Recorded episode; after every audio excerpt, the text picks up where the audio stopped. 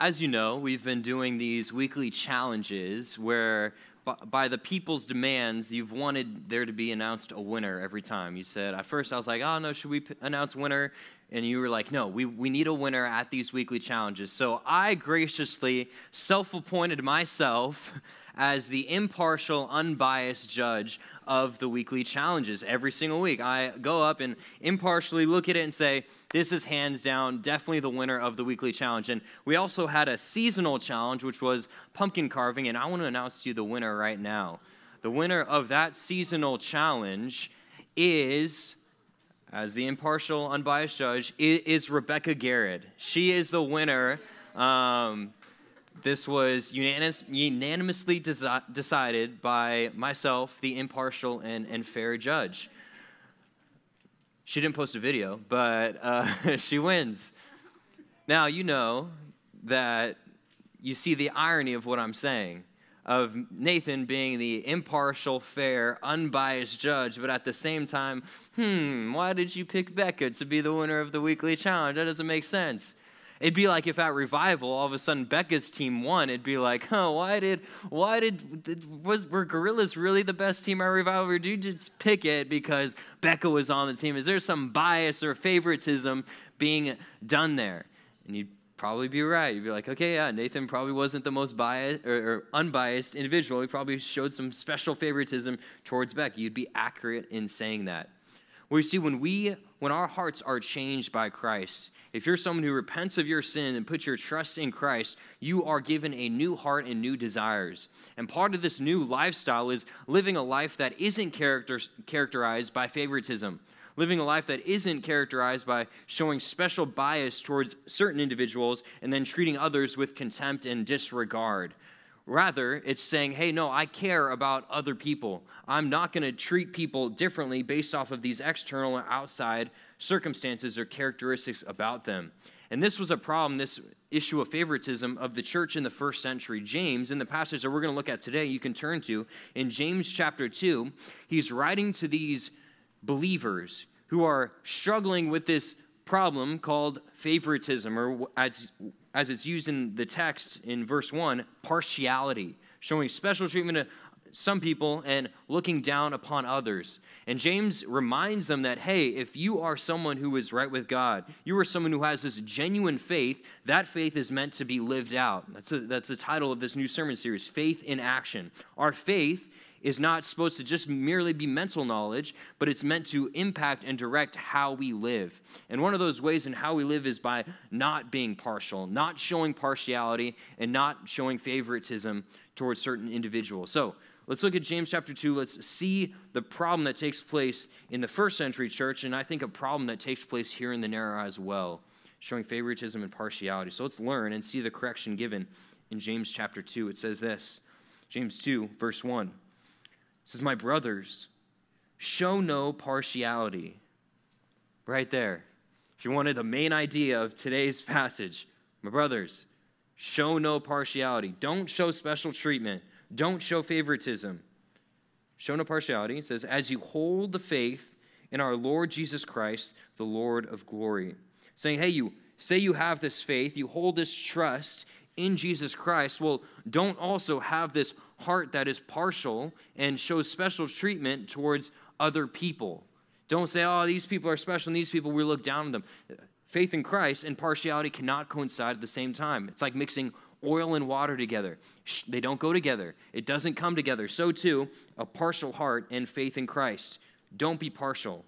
Now we're given an example here in verse 2. It says this For if a man wearing a gold ring and fine clothing comes into your assembly, and a poor man in shabby clothing also comes in. So picture this the first century church. Two new people walk into the church. One of them described wearing a gold ring, fine clothing. This is a rich individual in the first century, got a lot of money. It'd be like if someone walked into the Narrow and they're wearing, you know, their, their Gucci clothes and their nice Yeezys, not the knockoff ones at Walmart. Like, it's like all that stuff. It's like, oh man, that person's got some money. Like, wow, look at that person. Uh, the idea here of fine clothing is like bright, gleaming, like really good clothing. Wow, that person's got a lot of money. Other person, poor man, described here, shabby clothing. It's like filthy, dirty, vile, disgusting clothing. It's like, yeah, okay, that, clearly that person's aptly described poor, doesn't have very much. So those two people, they're walk into this first century church. And look at, look at what happens. Verse 3 If you pay attention to the one who wears the fine clothing and say, You sit here in a good place, while you say to the poor man, You stand over there, or sit down at my feet, have you not then made distinctions among yourselves and become judges with evil thoughts? Saying, Hey, you're showing partiality if that nice rich person walks in wearing nice clothing and you say, Hey, you know where you should sit? Here, come to the front.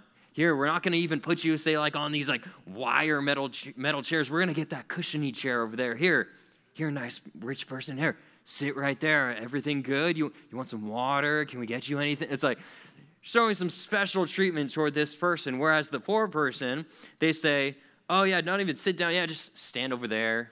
Yeah, just stand in the back." Or even this, you sit down at my feet. This is uh, translated elsewhere like sit down at my footstool, footstool. A place like, say, when you're sitting on the couch, you got that thing in the middle that you like lean up and put your feet on. It's like, yeah, go sit at the place where we put our feet. Think about that. Talk about disrespectful. Like, yeah, go where our feet are. Sit here on the ground or stand over there in the back. So, two different ways of treating two people that walk into the church, and the difference in treatment is based upon what they look like. Verse 5 says this Listen, my beloved brothers, has not God chosen those who are poor in the world to be rich in faith and heirs of the kingdom, which he has promised to those who love him? It's like, hey, think about it. Does God look down on those who don't have a lot of money? Does he not care about the poor? It's like, no. Oftentimes in God's plan, it's those who are poor in this world, who don't have a lot of money, who actually become Christians. They put their trust in Christ. He doesn't look down on them and say you have to be wealthy to be a Christian. No, it's often the poor that are rich in faith. I mean, they, they have a, a lot of trust in Jesus Christ. He doesn't look down on them. Look at verse 6. But you, you believers, by making this distinction, you've dishonored the poor man, looked down upon make other people laugh at, look less upon this poor individual. Now, think about this Are not the rich the ones who oppress you? The answer to that question would be yes. The rich individual, and this is now talking about potentially rich um, unbelievers, they were the ones who were oppressing the believers in the first century, doing wrong things. So, are not the rich the ones who oppress you? The answer would be yes and the ones who drag you into court? The answer to that would be yes. A lot of the rich individuals were dragging the poor Christians into the church and trying to take even more money away from them. So, yes, yes, and this. Verse 7 Are they not the ones who blaspheme the honorable name by which you were called? That's the name of Christ. They're not blaspheming, saying awful things about Christ. And the answer for the rich unbelievers in the first century would be yes. So, see the irony in this. These rich person that walks into the church, they're showing special treatment towards, saying, Oh, here, sit in the nice place. We're going to be kind and do good things to you. But think about it. Are not the rich people in this first century the ones that are actually doing harm to you guys? And not only that, harming you, but they're blaspheming the name of God, hey, saying awful things about God. It's like, why are you showing them special treatment? Overarching theme in this idea is not to show favoritism, not to show partiality. And what I want to make clear what favoritism is. I want you to write this down. This isn't the first point, but I want us to define favoritism. What is favoritism? What is partiality? I put it this way favoritism, showing special treatment, showing special treatment when there should be equal treatment given. I'll say that again. What is favoritism? Showing special treatment that's what they did when the rich person walked in. Oh, special treatment, sit here in the front. When there should be equal treatment given. Think about it. Two new people walk into the church, they both should be treated equally. Even though one's got a lot of money and one doesn't have a lot of money, it's wrong for them and it's not right for them to say, oh, we're going to treat the rich person better because they have a lot of money. No, rather, they should receive equal treatment. But that's not what's taking place here at this church in the first century. Oh, hopefully, it's not happening here, but I think sometimes it is. Now, now that we've got the definition of favoritism, showing special treatment when there should be equal treatment given, what I want to make clear is favoritism is not having a best friend. Favoritism is not having a best friend. It's like, oh, well, if favoritism is bad and I got to treat everyone equally, that means I shouldn't have a best friend because I should treat everyone in uh, the narrow equally. It, all should be equal. Well, I'd say, yeah, if you're treating other people that aren't your best friend like trash, yes, that is a wrong thing. But you have this special relationship with this person that you deem your best friend. And so, should equal treatment be given to everyone? It's like, no, because you've got that special relationship with this person. Let me give you another example. Favoritism is not, for those that are married, caring for their spouse. it's like, oh, wait, because I shouldn't show favorites, so let's say me, uh, gonna get married soon, I should treat all ladies like how I'm treat Becca, or else I'm showing favoritism. Say, no, that's not how it should work. And the ladies who are married should not treat all guys like their, their husbands. Oh, well, that's, that's favoritism. They're showing special treatment. The answer would be no. Yeah, if I was treating other ladies disrespectfully and poorly, that would be wrong. But no, there's this special relationship that uh, spouses have with one another where they're going to treat them differently. So that's why it's important in that definition. It's showing special treatment when there should be equal treatment given. There shouldn't be equal treatment given from uh, husbands to not just their wife, but to all ladies. No, it, it shouldn't be the case. It's when there should be equal treatment given. And what's an example of when there should be equal treatment given? when a new person walks into the church? How do we treat them? We need to not play favorites, but treat others with care and respect, regardless of what they look like, how much money they have, their status. Because we live in such a superficial society where we look at people and we already determine how we're going to treat them, oftentimes just based off how they look or how smart they are, these external features about them. I put it this way for point number one one thing we need to not do is don't focus on appearance. Don't focus on appearance. The temptation was that in the first century. They looked into these new people walking into the church and they said, Oh man, I can tell just by looking at them, this person's rich and this person's poor. And guess what? The first century Christians, by and large, were poor people. So think about that temptation that they're facing. They don't have a lot of money, so they see this rich person walking in, and maybe they're thinking, man, if I'm if I'm nice to this person, maybe I'm gonna get some money. Maybe they'll pay for a meal or they'll do something good for me. And just by looking at them, they're thinking oh, even selfishly there. A lot of favoritism comes out of self centeredness. Oh, what can I get out of it? Oh, is something good going to happen for me? Just by looking at them. Don't treat people differently based off of external characteristics about them, by their looks. That's a way that we try to differentiate and treat people differently. Oh, how do they look? Oh, is that person, if they, if they look cool, they, they, they look pretty, like, oh, I'm going to treat them well. But oh, if they're not the prettiest, not, uh, not, don't look that cool, I'm going to treat them poorly. No, treat them equally. Some ways that we like to treat people differently based just off of appearances, people's looks is one way. The clothes that people wear, like, oh, that girl walked into the narrow and she's new. I can't believe she wore that. Are you kidding me? I'm not going to talk to her. It's just weird that she would wear that. Is that what we're thinking in our minds? How about this? Making distinctions, treating people differently based off of their race or ethnicity? Do we do that? based off of the money that people have, the stuff that they have, the power or status that they have, the friends that they have, the personality, their intelligence, all these external things, do we say, oh man, if they're not just like me, I'm not really going to care about them? Because that's often what it, what it comes down to.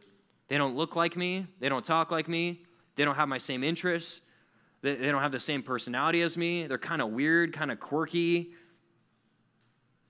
Yeah, I'm not going to care about them. I'm not going to be a friend to them. Saying, hey, that is showing partiality. Whereas if someone did look like you, did talk like you, did have the same interests, did have the same personality, smart as uh, you would treat them well. You look up to them. Oh, wow, yeah, I want to be a friend to them. That person's cool.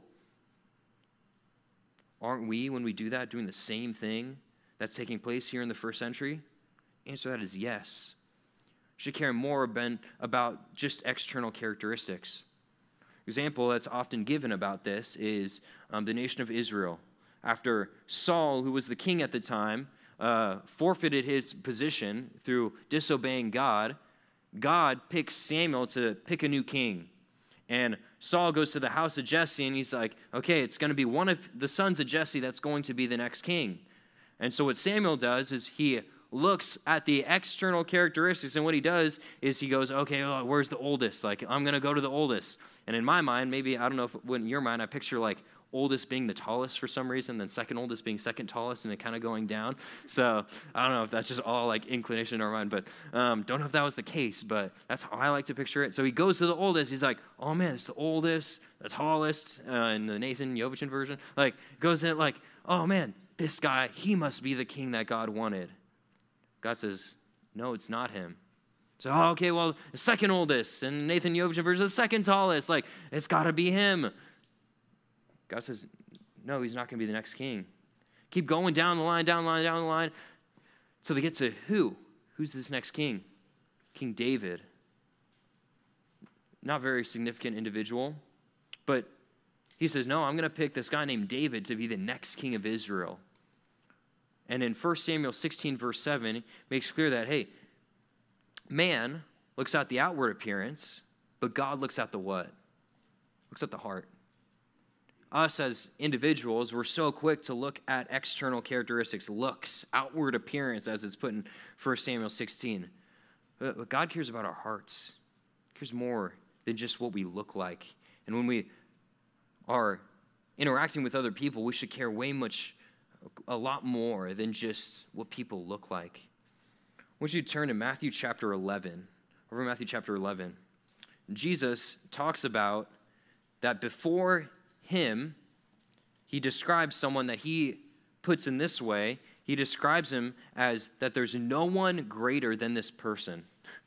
That before Christ, this was the greatest person ever to exist.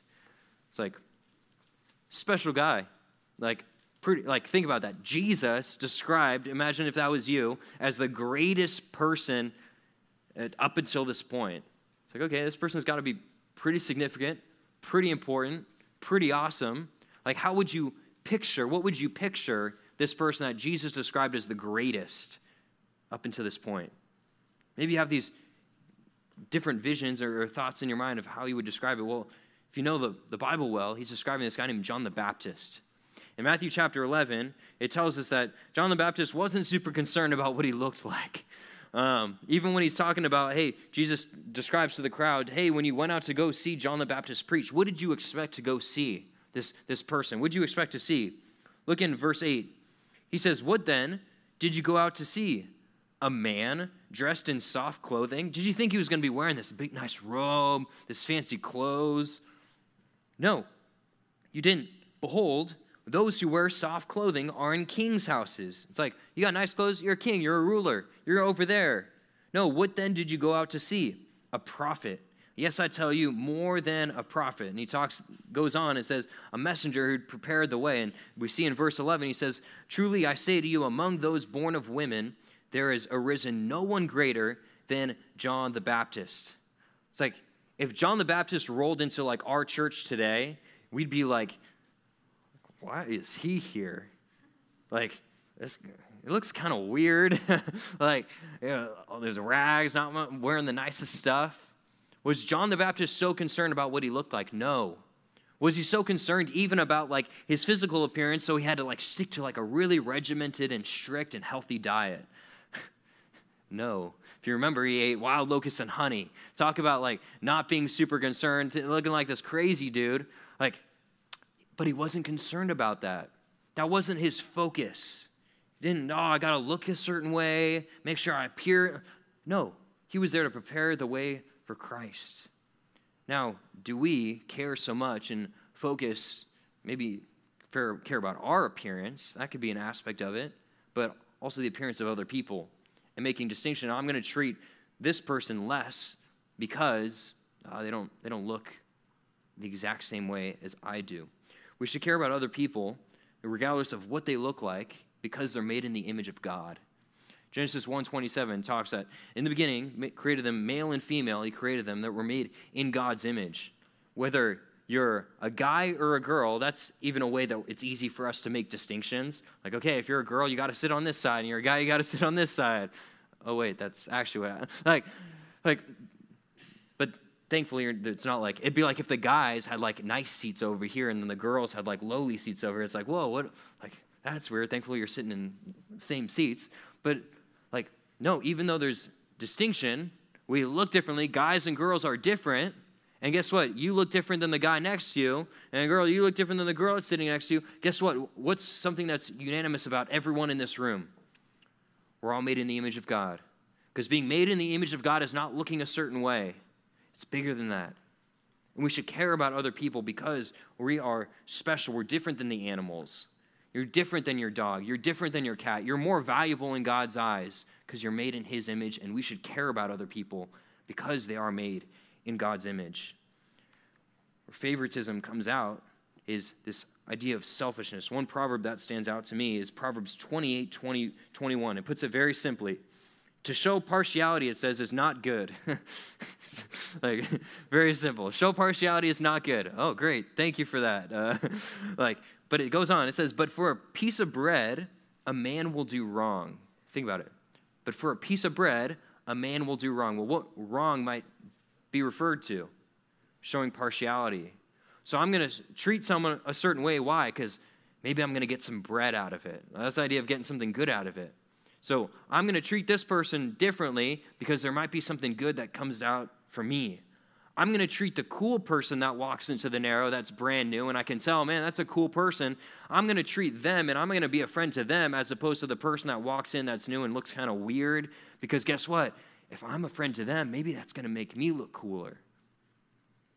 Maybe people want to be more friends with me because, oh man, I'm friends with them, and wow, I'm going to get something good out of it showing partiality, showing favoritism, showing special treatment when equal treatment should be had.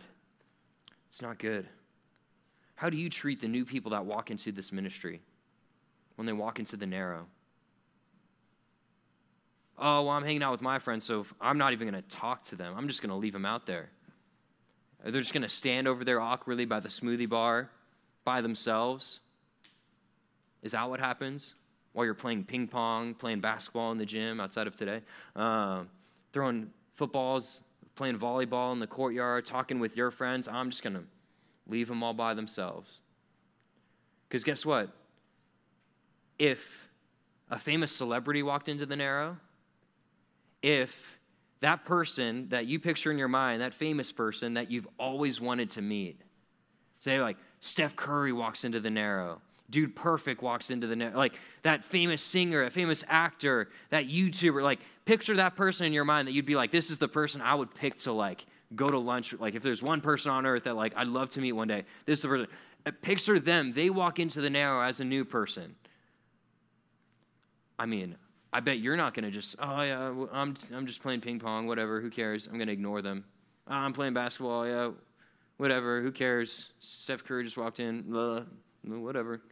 No, you, if you like got past like the nerves of like, oh man, they just like walk in, like, wow, that's so so cool. You're gonna go talk to them, like, hey, can I get a picture with you? Like, oh man, like, uh, can, can, you sign sign my shirt? Like, I don't, I don't have anything. Like, oh man, I want to be a friend. Like, you do anything after church? Like, we could go get lunch. Like, you would treat them so well.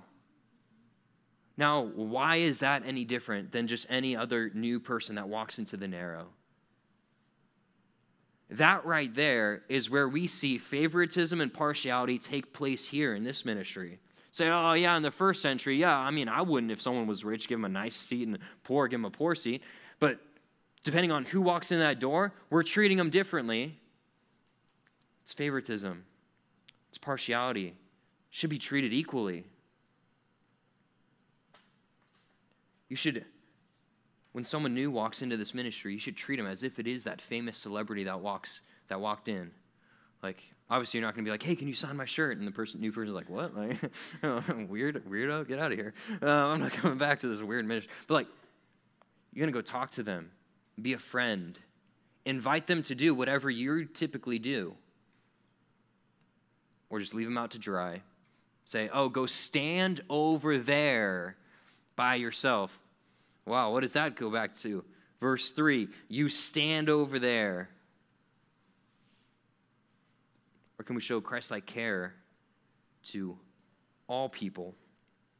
You should put yourself in the shoes of the new person that walks into this ministry. Whether you, maybe some of you guys are new to this, uh, new to the narrow or new to this church, and you've experienced that, what it's like coming in as a new person.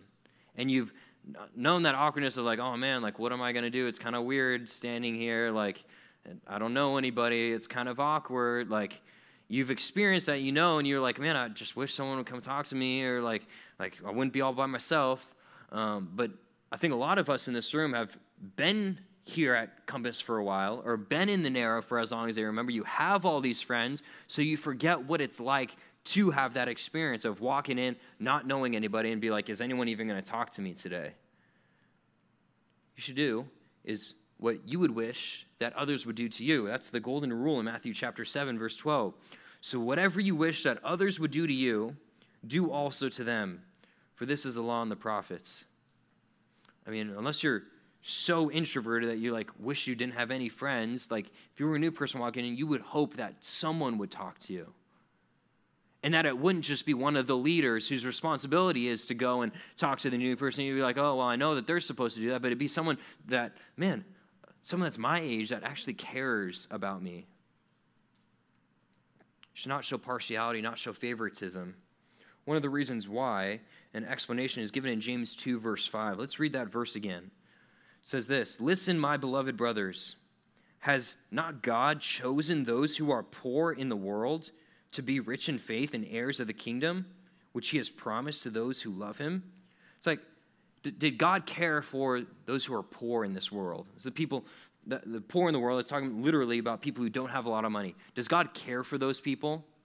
Absolutely. Doesn't look down upon, doesn't think any less of them.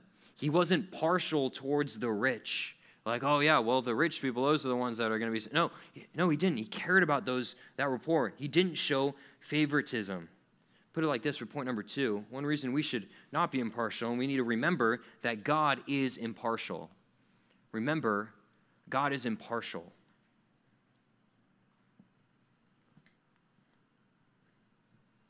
There's a couple ways where we can make clear that God doesn't show favoritism. God doesn't show prefer- preferential treatment. How about this? The way of salvation. Common verse we all know, John 3:16. For God so loved the world that he gave his only son that if the rich would believe in him, they will not perish and have eternal life. You remember that? Memorizing that, that verse in Awana? Yeah. If the rich would believe in him, you not perish and have eternal No. God so loved the world that he gave his only son that if men would believe in him, they will not perish and have eternal life. Sorry, ladies. You remember that verse? Yeah? The ladies didn't memorize that. That was just the guy version. Um, For God so loved the world that he gave his only son, that if you're over 21 and believe in him, you will not perish and have eternal life. Like, you, you, you, see the, see the point I'm trying to make. That whoever would believe in him should not perish and have eternal life. God didn't say you had to be this smart. God didn't say you got to be this nationality. God didn't say you got to be this old whoever would believe in him. Talk about impartiality right there. Not on the basis of knowledge, not on the basis of ability, not even this, not on the basis of goodness. Goodness. How, how, how well I obey versus disobey. No. Only by Christ alone. Does it mean that God treats everyone equally? Yes and no. Yes, in the sense that God loves the world, but treating equally, does everyone get to go to heaven? No. It's like, oh, well, well God, God's showing partiality there. He's showing favoritism because some people get to go to heaven, other, other people get to go to hell. Isn't that favoritism by God? That's not fair of God to do that. Say, well, let's look at Scripture and say, well, man, do we deserve to go to heaven? Romans 3.23, all of sin fall short of the glory of God. Romans goes on, wages of sin is death. That is what we all deserve separation from God, punishment for our sins. But Romans 5 8 talks about that he showed his kindness to make a way for us to be saved. Romans 5 8, but God shows his love for us in that while we were still sinners, Christ died for us. Died for sinners. He cared for us. We should be thankful that God cares for the weak and the insignificant in this world. A passage that talks about that I want you to turn to is 1 Corinthians chapter 1. 1 Corinthians chapter 1. God didn't say you had to, if you're rich, you, you can only be a Christian if you're rich, or if you're poor, only be a Christian if you're be, you got to be poor. But oftentimes in God's sovereign plan, it's those who don't have a lot of earthly possessions, those who don't have the most significant status, the ones that aren't the most powerful are the ones who actually repent and put their trust in Christ. The ones who don't have a lot of material possessions, the poor in the world, those are the ones who often are right with God. Repent, put their trust in Christ. 1 Corinthians, sorry, 1, verse 27, drop down to verse 27, talks about this. It says, But God chose what is foolish in the world to shame the wise. God chose what is weak in the world to shame the strong. God chose what is low and despised in the world, even things that are not, to bring to nothing things that are. Saying, hey, oftentimes those that put their trust in Christ, they're what? Foolish, weak, low, despised. Well, does that mean that someone who's wise can't become a Christian? Does this mean that someone that's strong can't become a Christian? Someone who's not lowly, someone who's not despised? Does that mean that, that they can't become a Christian because you got to be lowly, you got you to be despised, you you got to be weak? No, it's saying oftentimes it's the lowly who put their trust in Christ because guess what? The wealthy, the powerful, are trusting in their stuff. They think I've got it all set. I've got it all figured out. I don't need add God into this equation. I don't need it. They rely on themselves, but the lowly say, man, the, the foolish in the world, not even just saying that the, the, they're stupid people, that's not what it's saying. It's saying that the world would say, oh man, that person's foolish because they believe in God. No. God cares for those that the world would say they're insignificant. We don't care about them. And why, in God's sovereign plan, would oftentimes he choose those who are weak and insignificant in this world? We'll keep reading in 1 Corinthians chapter 1, verse 29 so that no human being might boast in the presence of God. That's it right there. So we might boast in the presence of God.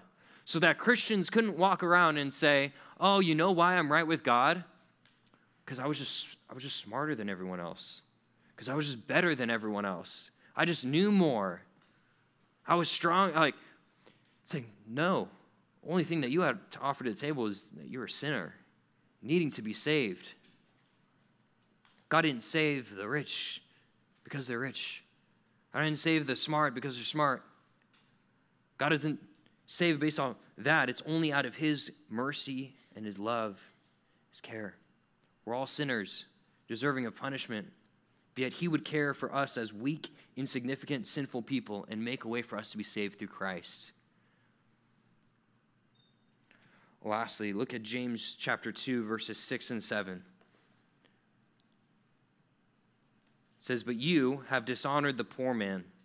They didn't care about them, they neglected this poor individual. He reminds them, Are not the rich the ones who oppress you? We said the answer to that is yes. And the ones who drag you into court? Yes. Are they not the ones who blaspheme the honorable name by which you were called? Yes. By these Christians showing preferential treatment to these rich individuals, these rich individuals, the ones that are dishonoring Christians, and worse than that, they're dishonoring Christ, blaspheming the name of Christ. It's like not good things. So, why are you showing this special favor towards people that are dishonoring God's people and dishonoring God? It's like that's antithetical. You should honor God and honor those that are honorable to God, uh, those that honor God. I put it this way point number three honor Christ by honoring his people. honor Christ by honoring his people. The rich people, the rich unbelievers in the first century were, were harming the believers and also being disrespectful to God. And so ultimately, by honoring those people, you're dishonoring Christ because you're uplifting these people that are doing awful things. Why are you doing that? Is that really pleasing to God? No, honor his people, those that are his. Let me put it this way Imagine if my best friend had a pet and they were going on vacation and they said, Oh, Nathan, you care a lot about me, so can you take care of, of my pet dog for, for, for me? Um, how many of you guys have a pet dog or a, or a pet in general? Okay. Um, and so, like, okay, they reached out to me because I really care about my best friend. So the task is to, to care for this dog. Now, imagine if this trip that they went on, that that entire week of the trip, I did not visit the dog, I did not feed the dog. I did not give the dog any water, and I didn't even think about the dog. Did nothing. You'd be like, wow, well, first animal control is going to come after you, Nathan? Like, like, that's messed up. That's not right, Nathan. That's not a good thing. Now, if that's what I did, would I be able to say that I really care about my best friend? No. Because if I cared about them, guess what I would also do? I care for their pet. I do a great job. I check in on that animal. I'd care for the dog, Fluffy, um, pet him, and say, "Oh, cute dog." Like, give us some. Like, if I really cared about them, I'd care about the thing that they care about. Well, so too, if we honor God, we're gonna care for His children, gonna care for His bride, His people, believers oftentimes we treat unbelievers better than we treat believers. Maybe you treat your friends at school better than people that you treat here in the narrow. Are we not caring for his people? We not care? Do we cater so much to non Christians that we dishonor God by putting down his people? Let me give you one verse on this Galatians 6:10. It says, So then, as we have opportunity, let us do good to everyone saying, hey, you got opportunity, do good to everyone. But it says, especially to those who are of the household of faith. There should be a special concern and care for believers. Wait, Nathan, does that mean I shouldn't care for non Christians? No, that's not what I'm saying. We should care for non Christians. But there should be a special care for believers. Now, right there, what you're thinking is, isn't that partiality? Isn't that favoritism? I'm showing special treatment to Christians, and I'm going to treat them and care for them uh, differently than how I'm treating unbelievers. Isn't that the whole point of what you're saying? Not what we're supposed to do. Let me illustrate it this way Christmas time's coming up, right?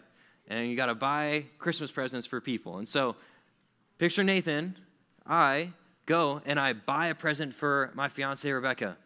And then I go and I buy a present for my mom, my dad, my brother, my sister, and I'm like, okay, did a good job in, in buying them all presents. Now, imagine you guys all come into the narrow and you're like, Nathan, where's my present? Exactly.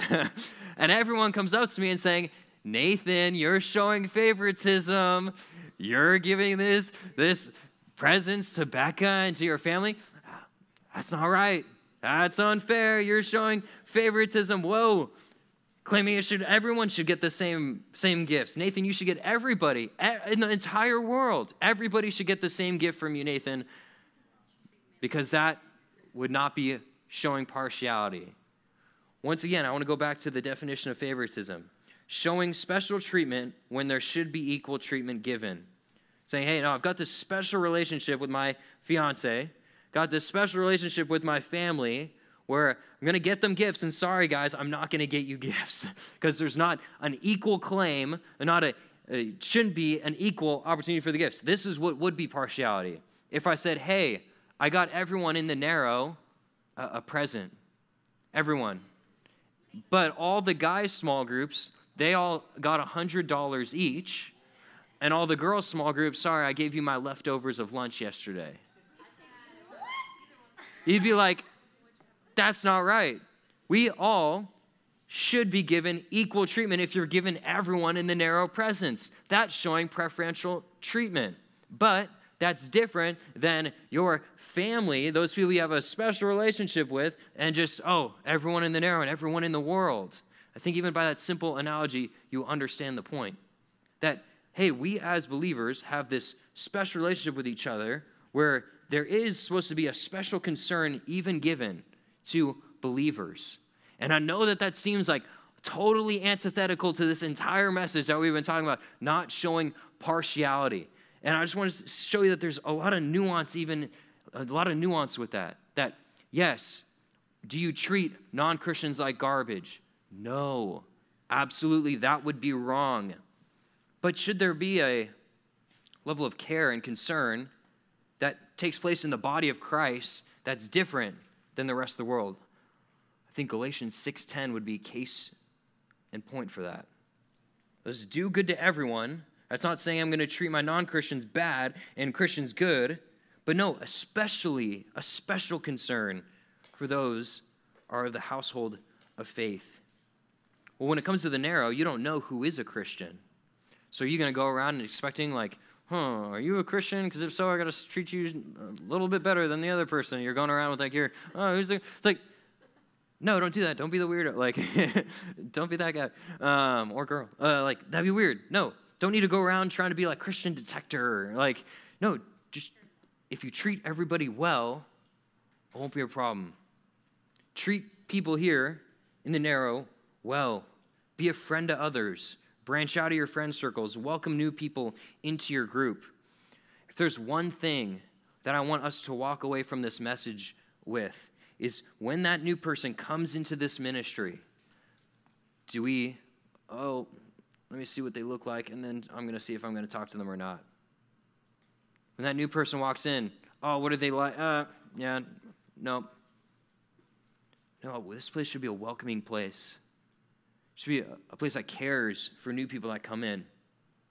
I mean, I pray that on Wednesday, new people come. And guess what? I think providentially there are going to be new people that come this Wednesday at TNN. Are we going to forget about this message by the time we get to Wednesday, like you often do with other sermons? Next week, when we walk into the narrow Saturday or Sunday, are we going to forget about this? Because there are going to be new people. And how are we going to treat them? We're going to honor them as Christ would want us to. We're going to care for them as Christ would want us to, or are we going to disregard them? I mean, I was joking with a leader last night, like, how cool would it be as if on Wednesday a new person walks in and then like there's a horde of like 60 people like running over to them like a new person like um, now that might be a little bit of an overkill um, where just like oh these people are just but wouldn't you rather have someone say oh man like i don't really want to go back to the narrow because like everyone was just so friendly and so welcoming as opposed to I don't want to go back to the narrow because nobody talked to me, no one cared for me. I'd rather have the first and the second. And we so oftentimes are way far on the second that I'd rather us overcorrect in the here and now and say, we're going to go to the above and beyond side. So let's do that this Wednesday. Let's do that this next week. Let's be better about caring for those, no matter what they look like, no matter what their appearance is because God doesn't care about it, neither should we. Say we're going to honor others who are made in the image of God and show that selfless and sacrificial love that's not only demonstrated by God, but in the second person of the in Jesus Christ, in dying for our sins. Let's pray together. Yes, God, I ask that we would be selfless and sacrificial towards other people. God, even as a huge focus of the sermon was how do we interact with and care for and welcome new people? Help this to be a welcoming ministry. We know it's not just a welcome, welcoming ministry if the leaders are um, caring, but it really comes down to the students. So help everyone in this room to take the onus on themselves to say, I am going to make the narrow a place that cares for every person that comes in, no matter what they look like. Help us to put that into practice this week. We ask all these things in your name. Amen.